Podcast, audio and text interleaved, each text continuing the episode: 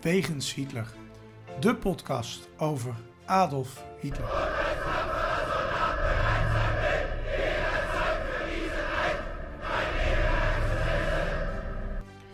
Dictator, alleenheerser van 1933 tot 1945. Een man met miljoenen doden op zijn geweten. Das war ein Befehl! Der Angriff Steiners war ein Befehl! Een man waar ongelooflijk veel verhalen over te vertellen zijn. Ook al die jaren na zijn dood. Adolf Hitler heute Nachmittag in seinem Befehlsstand in der Reichskanzlei bis zum letzten Atemzuge gegen den Bolschewismus kämpfen für Deutschland gefallen ist. In deze podcast gaan Sjoerd en Niels van Andel de wegen van Hitler af. Ze kijken naar bijzondere plekken, naar vroeger, naar nu. En ontdekken samen met de luisteraar het bijzondere verhaal van de Führer van Nazi Duitsland. Een, een nieuwe week, een, nieuwe Wegens Hitler. En dit keer gaan we iets sneller met de levensloop. Want we hebben zwaar de moeite genomen om eh, de, de volgende aflevering niet na een half jaar te doen. We gaan naar de volgende periode. De vorige keer zijn we geëindigd in eh, ehm, de gevangenis, zal ik maar even zeggen. Daar eindigden we. Ehm, ehm, en we gaan nu kijken naar de periode 24 tot 1929. Zo niet eens zo'n heel, ja, maar, maar vijf jaar. Maar eh, pak, ligt pak papier voor mijn neus, mensen. Dus uh, daar moet veel gebeurd zijn in die periode. We hebben het over Adolf Hitler. Uh, in de eerste, is dus na de Eerste Wereldoorlog begonnen aan een politieke carrière. We hebben het over gehad. Hè? Veel Ja. toespraken, veel spreken. Um, uh, en uh, gaat overal maar heen waar hij naartoe kan. Um, hij gaat bij een Duits politiek partijtje. Uh, later neemt hij die partij eigenlijk over. Hè? Daar hebben we het allemaal over gehad. De NSDAP. Uh, en neemt dan de kleinere Duitse Arbeiderspartij over. Hè? Dus eigenlijk van binnenuit neemt hij de macht over. Uh, hij woont op dit moment in München. En vooral in het zuiden kent men hem goed dus van, van het land. Um, en in 1923, daar waren we dus gekomen, de machtgreep uh, die mislukt. Hij krijgt landelijke politieke bekendheid daarmee. Zelfs buitenlandse kranten hebben het over zijn mislukte poging. Hitler kopieerde eigenlijk een beetje de mars op Rome door Mussolini. Die ja. vreemd genoeg een ja. mars is gaan heten, want uh, hij ging met de trein. Maar goed, uh, prima. Uh, Misschien was dat, waren dat de snackjes die je Snacks die onderweg uitgedeeld worden, weet ticket.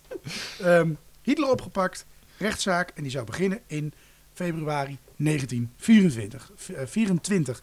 Dus de luisteraars zijn weer even bijgepraat. Dus het begin van Hitlers levensloop, deel 3. Die rechtszaak die staat op het punt om te beginnen. Maar waar was hij in het begin van 1924? Ja, daar zit hij, daar zit hij natuurlijk vast. En uh, zeg maar tot de 22e uh, uh, van, van februari, dan, dan zit hij vast in Landsberg. Dus, dus daar zit hij al een soort van voorarrest. En dan begint de rechtszaak, die begint op 26 februari in München. Dan wordt hij uh, daar naartoe gebracht. En daar zitten de, de. Dat is eigenlijk geen gevangenis volgens mij. Maar daar hebben, ze een aantal kelders waar dat wel kan. En daar, daar, zitten, ze dan, daar zitten ze dan vast. Um, vlak bij de rechtszaal. Dus, um, uh, nou ja, goed. Weet je, van, die zaak. Uh, daar, daar valt wel wel wat over te zeggen in die tijd. Er wordt door een uh, criticus bijvoorbeeld een politiek carnaval genoemd. En, uh, en, eigenlijk wil ik er niet veel meer worden, want we moeten natuurlijk die, heel veel jaren moeten we langslopen. Wil ik niet veel meer vertellen dan alleen het slotwoord van Hitler, omdat het zo opvallend is. Je, het is vooral leuk om even de dramatiek uh, van Hitler te noemen, die, uh, of te horen die daarin zit. Want hij beweert eigenlijk letterlijk het volgende in zijn slotreden. En dan zegt, hij zegt, er zal een tijd komen dat de massa's die nu met ons kruis op straat lopen zich kunnen verenigen met degene die ze op 8 november nog tegenover zich vonden. Hij heeft het dus over de putsch. Dan kijkt hij de rechters aan en dan zegt hij: Niet u hebt hier het laatste oordeel, maar de godin van het laatste oordeel, die zich ooit zal verheffen uit onze graven als geschiedenis. Al spreekt u duizendmaal uw schuldig uit, deze eeuwige godin van het eeuwige gerecht zal glimlachend het request van de officier van justitie verscheuren en glimlachend ook het oordeel van de rechtbank verscheuren, want zij spreekt ons vrij. Nou ja, zo beëindigt hij uh, zeg maar zijn bijdrage En, uh, maar ja, weet je, dan volgt er wel een vonnis uh, op 1 april 1924. En daar is heel veel publiek aanwezig. De, bloemen worden meegenomen, de, de tribunes zitten vol, het is hartstikke druk. Uh, en nou, dan krijg je het volgende feestje. Ludendorff, die wordt, wordt vrijgesproken. Dat is een generaal met een hele zooi onderscheiding. Hij is van adel en dat, dat werkte nog zo, hè, dat de adel ermee wegkwam. een eigenaardige vorm van, van, van rechtspraak, maar goed. Uh, Hitler die, die krijgt wel straf. Een paar medestanders uh, ook. Die krijgen dezelfde straf. Een minimumstraf van vijf jaar. In Landsberg ook. dus moeten, dat is ook in Beieren. Dat is een, nou weet ik wel, 100 kilometer verderop. misschien iets minder. Na zes maanden dan, dan zouden ze wel een volwaardelijke straf krijgen. En er zijn anderen die krijgen nog minder. En dat is eigenlijk ongelooflijk mild. Ja, dat hebben we ook eens besproken in de aflevering waar we zijn rechtszaak uitgebreid hebben besproken. Dus die is zeker te luisteren voor mensen die daar meer over willen uh, weten. Um, hij gaat naar die gevangenis in Landsberg. Um, ja, bij een gevangenis denk ik aan droog brood en, uh, en water. Maar uh, hij leeft het daar een enorme luxe, hè? Ja, joh, het is één groot cocaïne en... Nee, nee, nee, oh. nee, nee, nee, nee, Dat valt, dat valt wel mee, maar het is inderdaad... Hij heeft, heeft een mooie cel, hij heeft heel veel bloemen krijgt hij daar ook altijd. Er zijn heel veel bekenden die, als je dat, dat bekijkt, een lijst... Ik heb dan een lijst op mijn website zijn, op, op datum, wie, wie daar allemaal komen bezoeken. Nou, het is een hele zooi uh, mannen, vrouwen, van alles en nog wat komt langs. Ook zijn rijke vriendinnen uit München, bijvoorbeeld Elsa Brukman en Helene Bergstein. Bergstein van, van piano's, voor mensen die een beetje van piano spelen houden, die weten dat misschien wel. Uh, Rudolf Hess, die zit daar ook vast. En uh, nou ja, dat is wel de plek, en dat weten we, waar, Hitler dan Mijn Kamp voor het eerst, uh, ja. het eerste deel daar schrijft. Ja. ja. ja, Nou ja, tijdens die straf ehm, legt Hitler, en dat is wel heel interessant om te, om te vertellen, zijn taak als leider van de NSDAP tijdelijk neer. Ja. En ja, een beetje kip-en-ei kwestie, is dat het gevolg of was dat al gaande? de nationalisten, je had verschillende partijen, ook in verschillende delen van het land, die, die eigenlijk soms ook samen optrokken, maar die vallen nu helemaal uit elkaar. En uh, weet je, is dat nou uh, omdat Hitler er niet meer is. Um, nou ja, Hitler legt wel bewust zijn taak neer. Hij, hij, bemoeit zich nergens mee en dat is dus eigenlijk gewoon een soort handige truc die hij uithaalt. Um, want hij raakt niet betrokken bij de, bij de ruzies. En dan, als hij dan weer uit de gevangenis zou komen, dan, dan, dan weet je, neemt hij het vanzelf wel weer over. Dus die chaos die komt hem eigenlijk best wel goed uit. En hij doet er ook echt helemaal niets aan. Ja, nou uh, hadden we het er net al over. Hij maakt de kans op een kortere straf. Hoe zit dat dan? Ja, dat, dat was gezegd hè, tijdens die zaak. En, en, en, en Hitler geloofde daar ook wel in. Eh, want eh, op 1 oktober, dus na, na zes maanden, dan dacht hij ook echt van dat hij vrij zou komen. En dat wordt dan nog tegengehouden door het Hoogrechtshof in Beieren. Uh, maar ja, weet je, er zijn verschillende rondes uh, waarin, dat, waarin dat weer aangevraagd kan worden. En dat is al vrij snel, uh, krijgen ze het wel voor elkaar. En dat, nou ja, dat scheelt dan twee maanden. En dan komt hij eind december wel vrij. Nou, nog steeds doet hij niets. Hij houdt zich buiten dat gekrakeel binnen de partij en binnen de partij en die andere partijen. Gaat hij eerst kerst vieren. Uh, ook, ook interessant trouwens, het is 1924. Het gaat economisch wat beter in de Weimar-republiek. En dat is niet positief voor de resultaten van Hitler. Dat, dat werkt natuurlijk niet zo goed. Uh, maar uh, nou ja, wel positief voor Hitler is dat op een gegeven moment vanaf 16 februari 1925 dan is er een einde op het verbod van de NSDAP. Um, dag daarna, nee, of nee, wat is het geen dag daarna, uh, tien dagen, elf dagen daarna, daar vindt ook daadwerkelijk de doorstart van de partij plaats. Uh, er komt 3000 man komt naar de burgerbrouwkelder, Hitler verschijnt, alleen niet als zijn oude kameraden zijn er. Uh, geen Ludendorff, geen Rosenberg, en dat is de partijfilosoof, geen Reum van de SA, geen Gregor Strasser, die man waar we het over gehad hebben. Ehm, Hitler die sprak daar wel. En hij nam geen blad voor de mond. De Jood had hij het natuurlijk over. Hè? was een duivelse macht die Duitsland in de ellende had gestort. Op elke fabriek en werkplaats moest een hakenkruisslag, uh, vlag uh, wapperen en dat soort kreten doen. En dat kennen we van hem. En dat kenden ze in Duitsland ook van hem. En wat er daarna gebeurde, dat was een prachtig mooi stukje verbindend theater. Uh, de, de, de, de oude nationalisten komen het podium op, behalve dan die gasten die ik genoemd had. Die, die, die, die geven elkaar een hand. Vertegenwoordigers van links en rechts binnen de partij, die gaan voor de menigte staan en, en doen alsof ze weer vrienden zijn. En dat is een hele slimme actie, want wie is daar aanwezig en waardoor worden die nationalisten weer één? Dat was Hitler. Dat, hij maakt de zich Messias zelf. Nou ja, die, zo, zo zou je het rustig kunnen zien. Eh, hij zegt nog wel zo van ja, weet je, eh, we kunnen het na een jaar bekijken. Hè? Als, als, het, als, het, als ik het goed heb gedaan, dan, dan, dan, dan, dan heb ik het goed gedaan. Maar als ik het niet goed heb gedaan, dan laat ik het weer aan u. En dan kijkt hij zo de zaal in eh, over. En dan roept er iemand uit de zaal, dat nooit, weet je wel. Dus, Ja. dus ja, dit, dat deed hij heel handig. Ja. Ehm, in 1925 is ook een jaar eh, dat er verkiezingen plaatsvinden. Hoe deed zijn partij het toen? Nou ja, eh, ja dat, dat is heel interessant. Ehm, eh, zeg maar, en in maart, april dan, dan overlijdt Rijkspresident Ebert. En eh, ja, dan moet er natuurlijk een nieuwe komen. En dan, gaan ze, nou, dan, dan vinden daar verkiezingen voor plaats. En ze doen het hartstikke slecht. Ja. Ehm, Hitler lijkt het helemaal niet erg te vinden overigens. Ehm, want hij heeft daar een, een truc. Hij wil wel een paar vijanden wil die kwijt. Die Ludendorff, die, die moest hij niet. Die heeft eigenlijk die hele poets heeft hij een beetje verprutst. Ja. En ehm, eh, ja, goed, die zit hem ook in de weg. Die heeft ook eigenlijk die heeft ook te veel aanzien. Dus ehm, dat aanzien dat kan wel wat minder. Hij is de enige. Hij, hij moet aan, aanzien hebben, niet, niet Ludendorff. De partij haalt ook maar 1,0%, eh 1,06% van de stemmen. En hij vond dat dus helemaal prima. Want voedt dus zich populair als exit. hij dacht.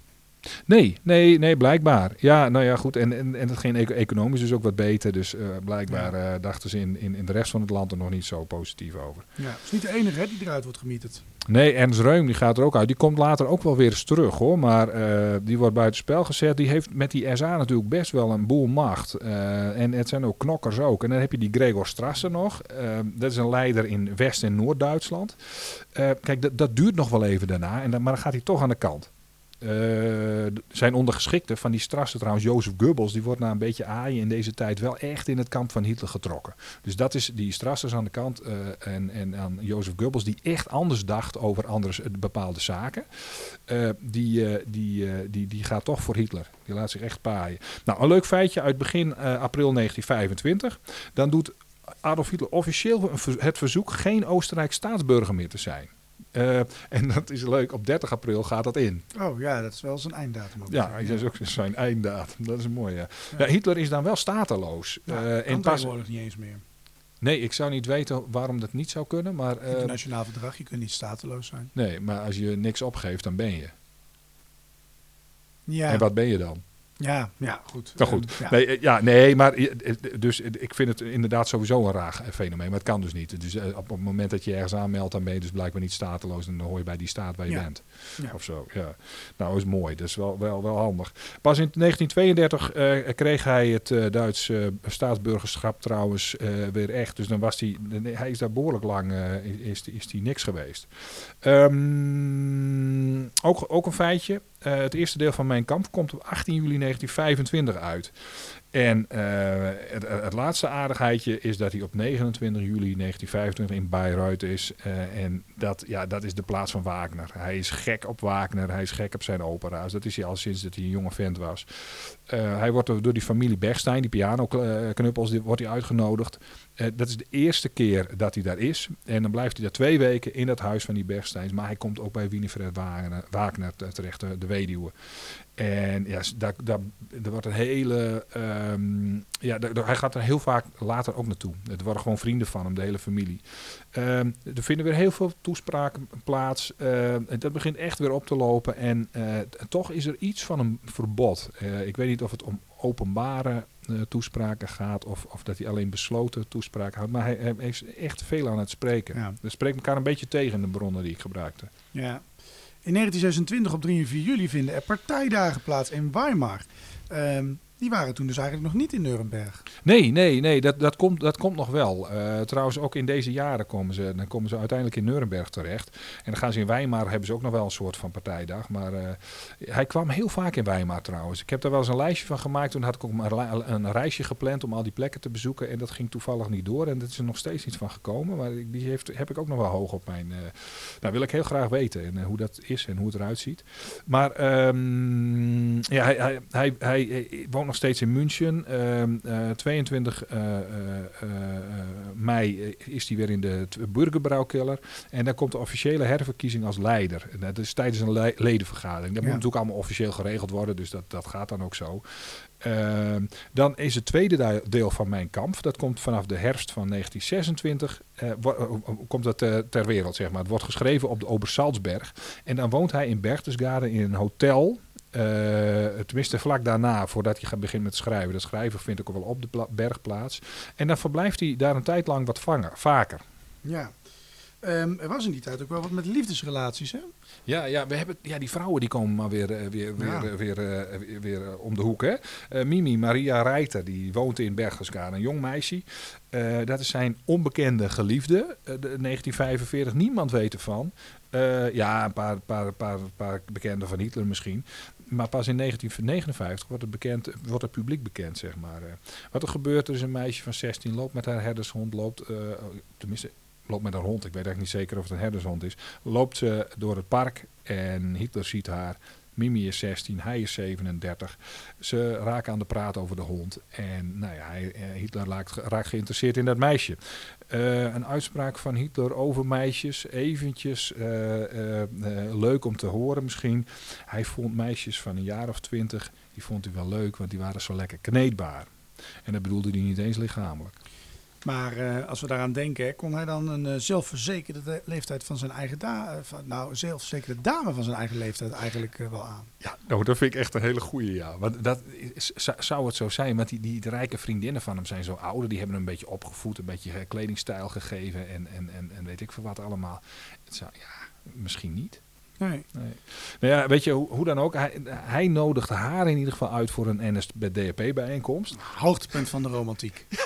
Ja, ja, daar een beetje inderdaad- alsof ik een meisje leuk vind en zeg, joh, ga je gezellig mee naar de VVD-bijeenkomst. Ja, nou ja, dan heb- ben je nog een fatsoenlijke man, zeg maar. Met, een, met, met een beetje een raar politieke voorkeur. Maar dat, dat geeft verder niet. Ehm, eh, nou, de romantiek komt. Ehm, de beschrijving is best wel eh aromantisch. Het meisje weet niet zo goed wat ze ermee moet, maar ze gaan boswandelingen doen en dan wordt er ook gekust. Dan drukt hij haar lijf tegen, eh, zijn, haar lijf tegen hem aan en zo. En ze weet niet zo goed wat ze ermee aan moet. Maar goed, dat vindt wel plaats. Eh, maar in de praktijk, hij laat haar vaker achter in het dorp dan dat hij haar aandacht geeft. En ehm, nou ja, dan is Hitler keihard aan het werken. Die reist door het land, hij spreekt. Want dat is zijn missie. hè. En, dat, en, en komt ook eigenlijk al vrij snel een eh, einde aan de relatie. Want dan komt er een brief. En in, dat, in, in die eh, aflevering over, eh, over de dames van, eh, van- Hitler is, wordt dat ook besproken. Eh, en dit gaat over ontucht met minderjarigen. En nou ja, goed, dan zegt Hitler ook van ja, de partij is mij belangrijker dan, dan het meisje. Dus nou, dat, dat, daar ga ik mee stoppen. In 1926, dan heeft hij weer heel veel toespraken. over afrekenen met de vijand, herstel van Duitsland en over levensruim voor het volk. Hoe, de, hoe dat moest, dat vertelde hij er trouwens verder helemaal niet bij. De Joden die krijgen het te verduren, eh, dat blijft nog steeds. Maar concreet werd hij daar gelukkig ook niet in. Eh, hij noemt geen enkele maatregel nog. Eh, het was meer zeg maar dat hij een vergezicht had, een soort van visie. En het was eigenlijk best wel een vage visie op dat moment. Ja. Uiteindelijk wordt het 1927 en dat is de tijd dat hij ook zijn nichtje, Kelly Raubal, die was veel bij hem. Ja, dat klopt. Ja. Dat, is dus, op een gegeven moment beginnen die dames zich een beetje in, in, een rijtje op op te stellen. Ehm, eh, dat, dat meisje dat zou een paar jaar later zou, dat, zou ze zelfmoord plegen. Dat, dat is nog niet in de periode die we nu bespreken. Dat komt daarna. In het, maar wel in het appartement van, eh, van, van Hitler. Daar woont hij trouwens op dit moment nog niet. Ehm, dat is pas in 1929. Nou, de ontwikkelingen van de partij gaan, die, die gaan trouwens maar langzaam in 1926 en 27. Maar eh, de opeenvolgende serie openbare spreekverboden en zo in, in diverse staten van Duitsland, die worden wel opgeheven. Eh, in Beieren bijvoorbeeld al in maart, daar sprak hij natuurlijk al lang heel veel. Dus Mhm. ik, de, dat, vandaar mijn vraag van hoe zat dat nou precies? Maar eh, nou ja, de eerste toespraak mag alleen niet in München eh, plaatsvinden. Dus eh, dan worden er duizend eh, ke- kerels worden opgetrommeld en dan gaan ze in, in een plaats buiten München gaan ze dat doen. En daarna mag het ook al direct weer in München hoor. Dus Het is nou ja, een beetje goed. voor de bühne. Ja, daarom. Dus, dus nou ja, ik moet er maar eens induiken hoe dat precies zit met die, met die of het nou wel of niet mocht. Wat ik wel weet trouwens, augustus, dan, dan vinden voor de eerste keer die partijdagen in Nuremberg vraag, waar je het net over, over, begon. Die, dat is de derde partijdag, de derde officiële partijdag. En, en nou ja, dan, dan heb je al eh, eh, het eh, soort, soort hallen daar staan, maar nog geen Zeppelin-tribune. Ehm, eh, andere gebouwen die je er nu nog terugvindt, die waren er toen nog niet. Ehm, een ander officieel moment is natuurlijk altijd weer die 9 november. Hè, die herdenking van de Poets met een opdacht, optocht door de stad. En eh, nou ja, dat, soort, dat soort toestanden. En dan eh, is er ook nog iets interessants in 1927, namelijk dat Gaily Raubal en, en, en die nicht van hem dus, dus de, de, de, de dochter van zijn halfzus, en, en Emile Maurice, ehm, ehm, eh, die, die, die, dat is de chauffeur van Hitler, die zeggen van ja, wij zijn verloofd. Eh, nou, Hitler is pissig, maar die wil dat niet. Hij gooit zelf, die man zelfs de deur uit. Er wordt zelfs gesproken dat hij een pistool bij in de hand had. Ja. En dan, dan zijn in, bij de analyses altijd allerlei vragen worden gesteld. Van waarom dan? Was hij verliefd op haar? Of was hij de beschermende oom? Ik neig naar die laatste. Ehm, eh, maar goed, dat hij er behoorlijk in overdreef, dat is wel duidelijk. Ja, helder. 1928. Ehm, de Weimarrepubliek die doet het helemaal niet zo heel slecht. Hè? Dat moet voor Hitler eh, vervelend geweest zijn. Of hoe ging hij daarmee om? Ja, ja ik, weet je, ik, ehm, eh, ik, weet, ik weet eigenlijk niet of het ermee te maken heeft, maar volgens Ian Kershaw dan zagen maar weinig mensen Hitler vaak in die tijd. Dat is, dat is wel Ja. een ding. Ehm, eh, hij heeft, heeft een, een, een, een, klein groep, ja, misschien verstopte die zich of zo. Dit, is, economisch is het niet haalbaar om groot te worden. Hoe, hoe zit dat dan? Nou, eh, ook misschien helemaal niet zo'n slecht idee. Eh, er is wel een klein groepje dat hem vaak ziet. Zijn lijfwacht en secretarissen. eh, Rudolf Hess bijvoorbeeld natuurlijk. En die chauffeurs, die, die Maurice, die ziet hij ook nog wel. Eh, hoge partijleden die moeten soms weken op hem wachten alleen als die een keer willen spreken. Dus dan gaat het ergens over en dan, eh, nee, dan is hij er niet. Maar hij is heel vaak onbenaderbaar. eh, lees ik dan in die beschrijving hè, van, van Kershaw. Hij geeft veel toespraken, en, maar daarvoor sluit hij zich eerst op in zijn kantoor. Komt er pas uit als hij zeker weet dat de zaal vol zit. Dan spreekt hij en dan vertrekt hij eigenlijk direct naar een hotel. Eh, en dan mocht soms een journalist mocht even wat vragen stellen. En dat was het. En dan, dan, dan, dan gaat hij weer terug naar zijn eigen- kleine groepje. Eh, het is zelfs zo erg dat een partijgenoot al in 1928 zegt van, van ja, eh, hij veracht mensen. Ehm, eh, en, en die Kershaw die zegt dan ja, hij is, hij is, hij is egocentrisch tot, tot op het bot. Hij is echt met zichzelf bezig. Of hij hield bewust afstand. Hij was nog steeds niet geneigd om betrokken te zijn bij gedoe in de partij, bij een slecht lopende partij. Dat is niet zijn schuld. Eh, en afstand levert ook ontzag op. Kijk maar naar een koninklijk huis. Het is, het is een soort koninklijke truc om, eh, nee, zeg maar, Sprookje. eh, ja, als je iemand van dichtbij heel vaak ziet, dan begrijp je dat het een normaal mens is. Maar als je afstand houdt, dan, dan is het natuurlijk. En als je een gekke hoed op je hoofd doet, dan, dan, dan, dan lijkt het alsof jij meer bent dan een ander. Eh, op het toilet blijkt dan wel wat anders. Maar goed, eh, flauwe opmerking. Weet je, voor de rest. dat hebben je- mensen ook met jou, hè? Jij lijkt ook een alwetende die Hitler vertellen. Ja, maar ik, nee joh, ik, hier staat een groot scherm en daar, daar lees ik alles op voor. Nee, klopt. Ja. Alles van de Wikipedia. Ja, Nee, alles van Wikipedia. Ik Zoek het op. Zoek het door. op. Ja, Flauw, ja, flauw, ja. flauw. Ja. Nee, nee, dat is wel veel Het is terecht. Het is terecht. Toch, eh, Ja, die- ja, die ja. toespraken gaan gewoon weer door hè, in het zuiden, maar ook in Berlijn en Hamburg en zo. Hè. Want op 20 mei, dan zijn er Rijksdagverkiezingen. Ja, en daar ben ik nou eens benieuwd naar. Hoe verliepen die verkiezingen? Want eh het drama hebben we al gehoord. Ja, nee, ging fantastisch joh. Het is echt eh, als een speer. Albert Speer was er nog niet, maar eh, ja, die zal ook wel rondgelopen hebben. Nee, weet je, het lijkt bijna het einde van de NSDAP, Mhm. zeg, zeg maar wel. De, de welvaart neemt toe, de nazi's worden minder populair en de linkse partijen winnen. De SDP, eh, SPD, sorry, sociali- socialisten en de KPD, de com- communisten, die winnen. Eh, zwaar verlies voor de nationalis- nationalisten van de DVP. Dat vindt Hitler natuurlijk niet zo erg. eh, want zijn partij moet winnen. En dat doen maar liefst 32 partijen mee. Ik weet niet hoe dat is in de Tweede Kamer op het moment. Daar hebben we volgens mij 68 partijen.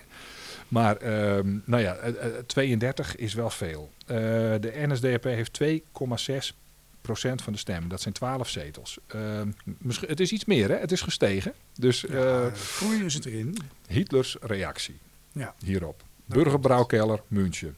Ehm, hij zegt, er bestaat nu nog maar één nationalistische partij. Nou, mooie conclusie, want de rest is gewoon eh, uitgedoofd. Er is blijkbaar geen interesse meer voor het nationaal socialisme. Maar hij, hij ziet dat positief.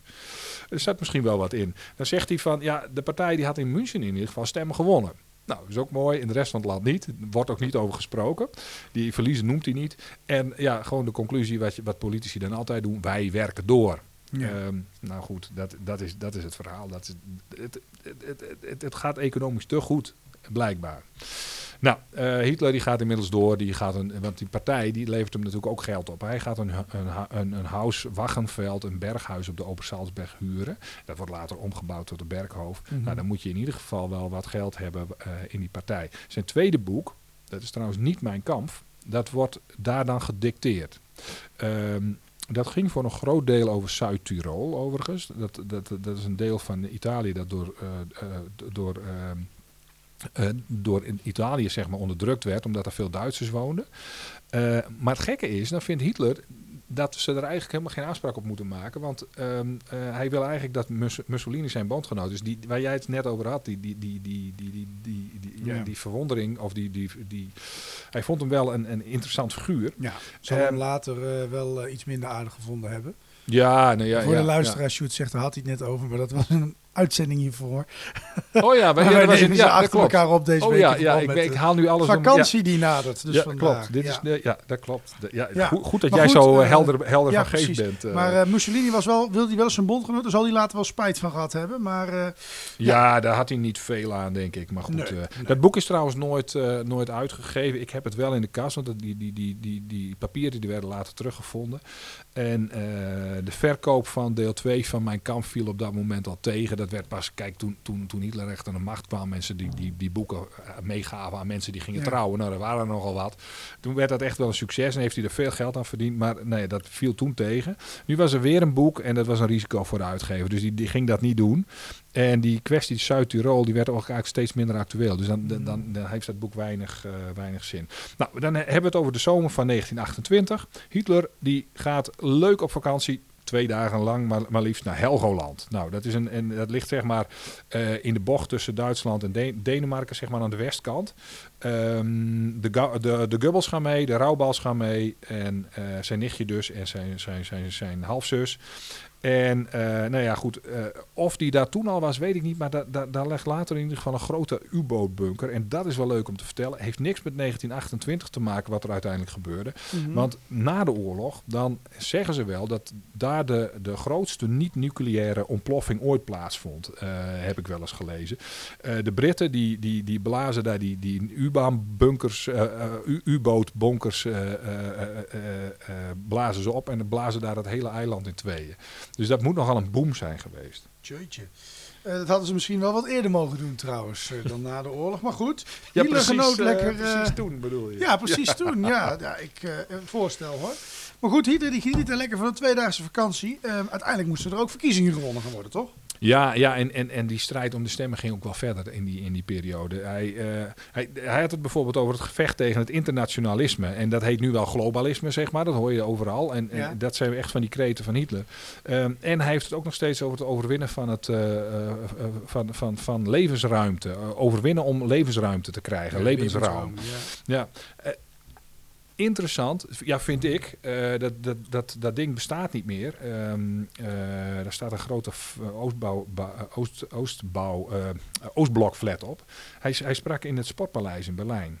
voor de eerste keer. En dat is voor 16.000 mensen. Dat is interessant. Hij heeft ook wel voor een miljoen gesproken hoor. Dus Mhm. wat dat betreft.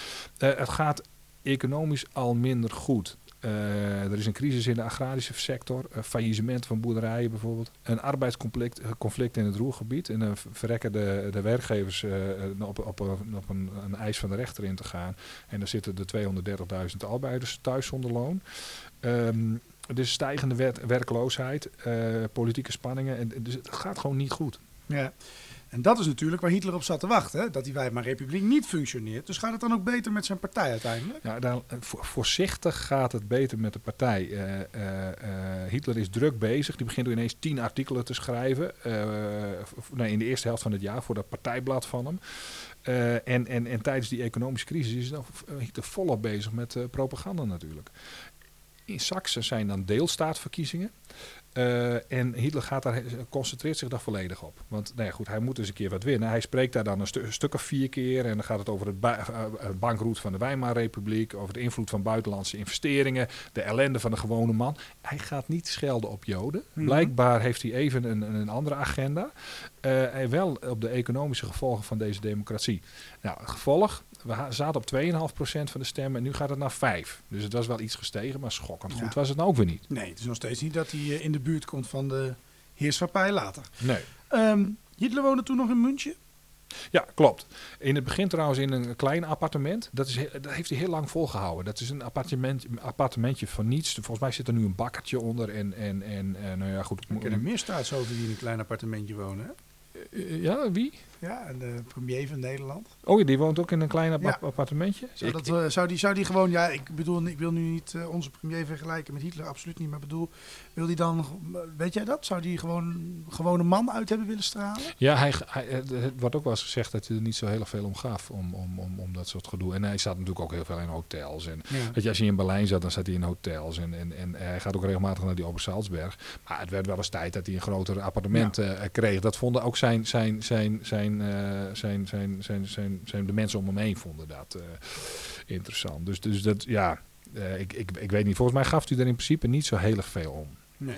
Ehm, Helder. ja, in, in september dan, dan gebeurt dat. Dus dan gaat hij naar het Prins Regentenplatz. En dat, dat bestaat nog steeds. De, je, er zit een politiebureau onder. Er zijn wel eens mensen die naar binnen mogen. Ik moet dat altijd nog eens een keer regelen. Dat ik daar eens een keer naar binnen mag.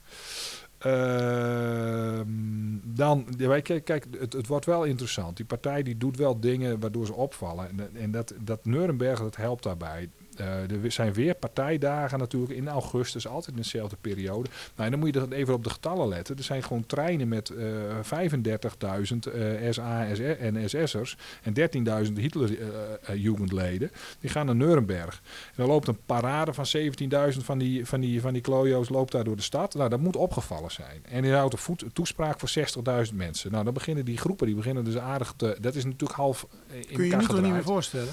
Nu zou dat toch nooit nee. gebeuren? Nee, nee. 60.000 mensen zijn eerst partij, ik denk met zoveel leden. Nou, ja, Forum heeft geloof ik wel Een leden. miljoen kwamen er soms op een gegeven moment op af. Ja. Maar ja, je hebt s'avonds geen ruk te doen. Er is geen tv. Je, kun je op Netflix even kijken. kunt, eh, ja, op sommige plaatsen hebben ze ook niet zo'n uitgebreid theaterprogramma als in Berlijn. Dus, eh, Ja, dat was een eh, andere tijd natuurlijk. Maar je kunt het even, even 60.000 mensen die even luisteren. 35.000, 13.000 jongerenleden. Ik kan mij niks ja, voorstellen die waar dat politiek komt. betrokken zijn. En, of betrokken min de of Ziggo meer. Vol, hè? Met, Ja. met alleen al SS'ers.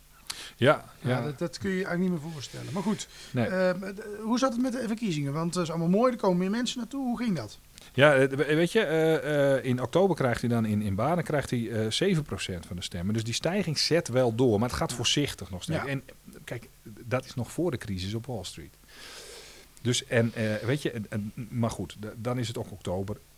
En wacht eens even, dan is het tijd voor de liefde. Ach, gelukkig. Jawel, jawel, jawel. Ja, al die, al die, al die SA's en die, en die Wall Street toestanden, die zijn er nog. Die, nou ja, goed, die, die, dat laatste is er nog niet. Hij ontmoet Eva Braun voor de eerste keer in de winkel van fotograaf eh, eh, Heinrich Hofman. Daar werkt ze. En het, het- ja, weet je. Het verhaal gaat, zij staat dan op een trapje als zij voor het eerst binnenkomt. Maar er waren al heel veel foto's van hem in die, in, in die, in die winkel. Dus ze moet hem wel herkend hebben of zo. Maar goed, eh, dat wordt dan weer een beetje vaag en dat wordt dan ontkend en zo. Maar ze staat dan op een trapje en dan komt hij binnen en dan, ja, dan heeft ze net haar ro- rok versteld die avond daarvoor. Dus dan moet ze die helemaal recht trekken, want ze vindt het toch vervelend dat die man haar van achter eh, en van, van, van, beneden zit te bekijken. Nou goed, dat is dan zo'n verhaaltje wat daar later over verteld wordt. Beetje ongemakkelijk voor haar, maar daar groeit uiteindelijk wel wat uit. En het, het gek is alleen dat in diezelfde maand trekt die eh eh Gaily Rauwbal, die trekt bij hem in het appartement. En eh, er zijn in ieder geval twee dames die, die elkaar waarschijnlijk ook wel kenden en die beide wel aandacht van Hitler kregen. Ja, dus dat is op zich wel, want hij wordt steeds drukker op een gegeven moment natuurlijk. Ja. Maar dan, het noodlot slaat toe voor Duitsland. Want op 24 oktober 1929, dan is de beurskrach, de crash van de beurs Wals van, eh, van Wall Street, dus de beurs van Amerika, stort in. En dat markeert na al die liefde het einde van deze derde aflevering van Hitlers levensloop. Periode 1924 tot 1929, waarin hij de opbouw van zijn partij vorm gaf. De volgende aflevering van deze levensloopserie begint dus in 1930, als Duitsland ruim 3 miljoen werklozen heeft.